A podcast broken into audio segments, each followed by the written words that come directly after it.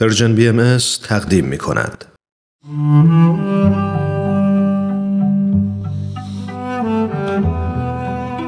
جهان پس از حضرت باب.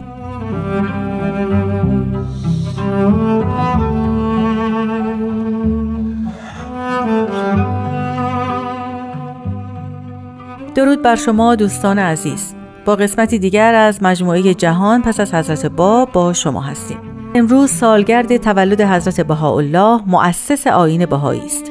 من آزاده جاوید این مناسبت رو به همه مردم جهان و همراهان با وفای رادیو پیام دوست تبریک میگم.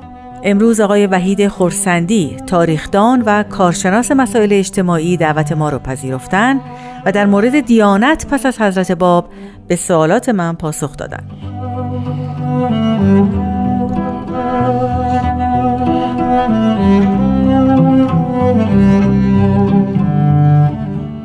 خیلی ممنونم و برای بنده هم کمال شادی و افتخار رو داره که می توانم تولد حضرت بهاءالله منجی عالم رو هم به خودم و هم به همه شنوندگان عزیز تبریک بگم و خوشحال باشم که جزو نفوسی بودم که این افتخار را دارند که پس از ظهور ایشون در جهان زندگی بکنند و جزو پیشینیانی نیستم که عمرها آرزوی لحظه ای از این ایام را داشتند.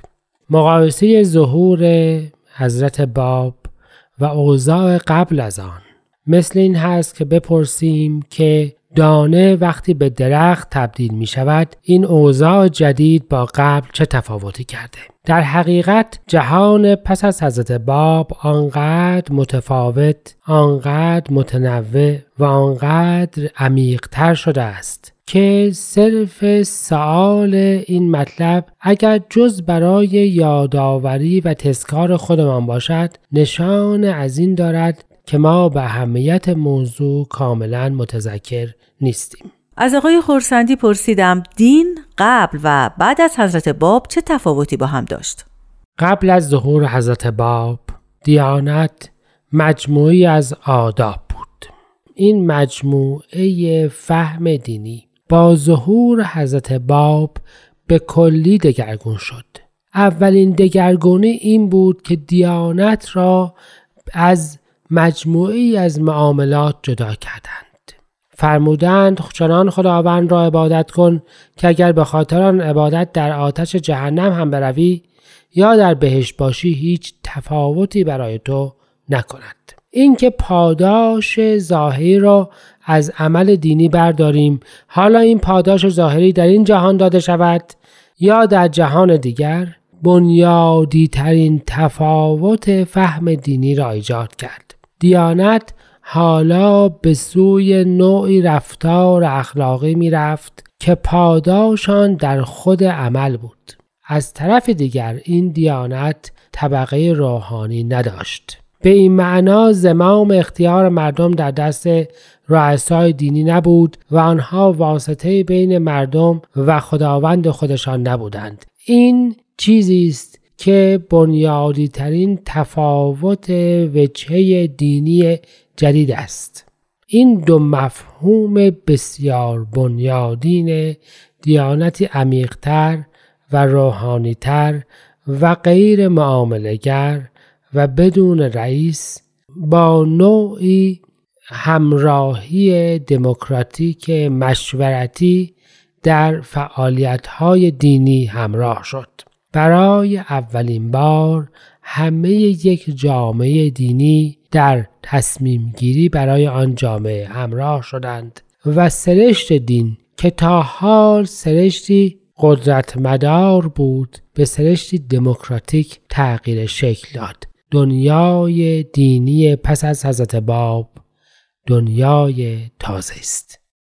ظهور حضرت باب با ظهور حضرت بهاءالله بسیار نزدیک بود و این شاید در عالم ادیان بیمانند بود که دو پیامبر تقریبا هم سن و سال و هم عصر باشند و هر کدوم آین و کتاب مستقلی داشته باشند. این چه تأثیری در دنیای دین پس از حضرت باب داشت؟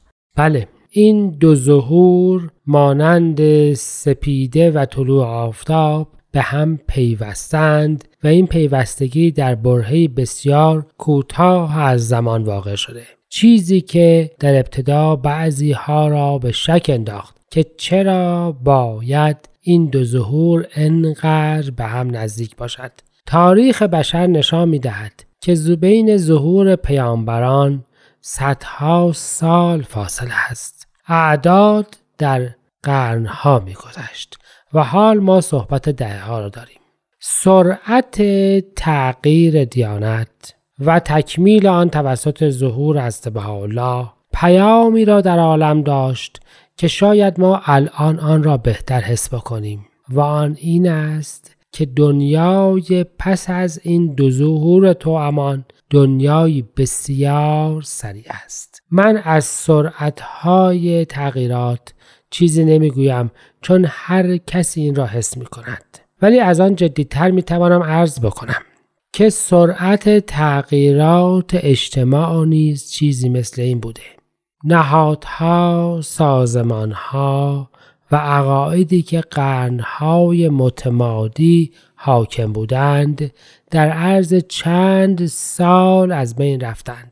از ابتدای جنگ جهانی اول تا پایان آن یعنی در یک دوره چهار ساله امپراتوری های سال چند صد ساله اروپایی نابود شد. در یک دوره کوتاهتر یعنی در یک چیزی بین پنج سال در دوران کساد بزرگ تمام مفاهیم راجع پسندازهای ثابت راجع به طبقات متوسط و راجع به عدم دخالت در امور دخالت دولت در امور اقتصادی به هم ریخت. دنیای دیگری باز شد. من فکر می کنم که ظهور سریع حضرت بهاءالله پس از حضرت باب مقدمه تغییراتی در جهان بود که هر روز سرعت آن بیشتر می شود و با قبل از آن قابل مقایسه نیست.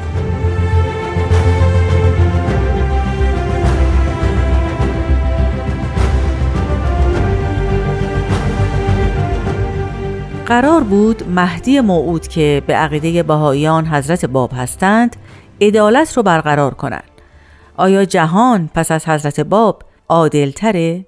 بشنویم پاسخ آقای خورسندی رو می توانم اینجور شروع بکنم که وقتی که حضرت باب امتیاز سنتی طبقه علما را برداشتند و آنها را مثل سایر مردم در مقابل ظهور جدید در صف واحد قرار دادن فرقی بین شیخ محمد حسن نجفی صاحب جواهر با ملا جعفر گندم پاک نیست چیزی در جهان تغییر کرد که قبل از آن هیچگاه نبود جهان قبل از آن راجع به عدالت زیاد صحبت کرده بود ولی عدالت در طبقات اجتماعی مختلف بود و عدالت هیچگاه همه افراد انسانی را در سوق واحد قرار نمی‌داد.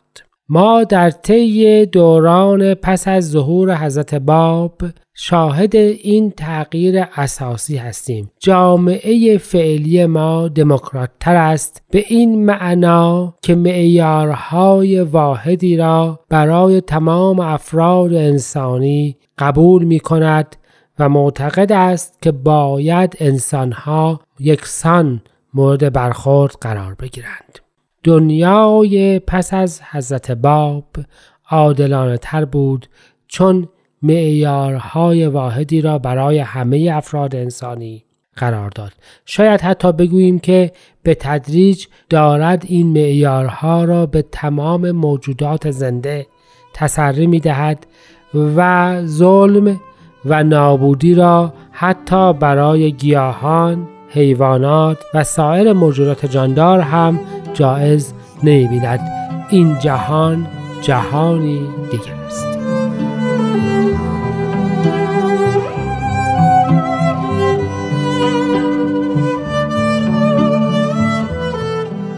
دوستان به پایان برنامه امروز نزدیک شدیم شما شنوندگان عزیز می‌تونید نسخه کامل این برنامه رو در کلیه شبکه های اجتماعی Persian BMS بشنوید همینطور پادکست برنامه رو که در همه پادکست خانها موجوده. ضمن تبریک مجدد دویستمین سالگرد تولد حضرت باب و همینطور امروز تولد حضرت بهاءالله مؤسس آین بهایی من آزاده جاوید از شما خداحافظی می کنم بدرود.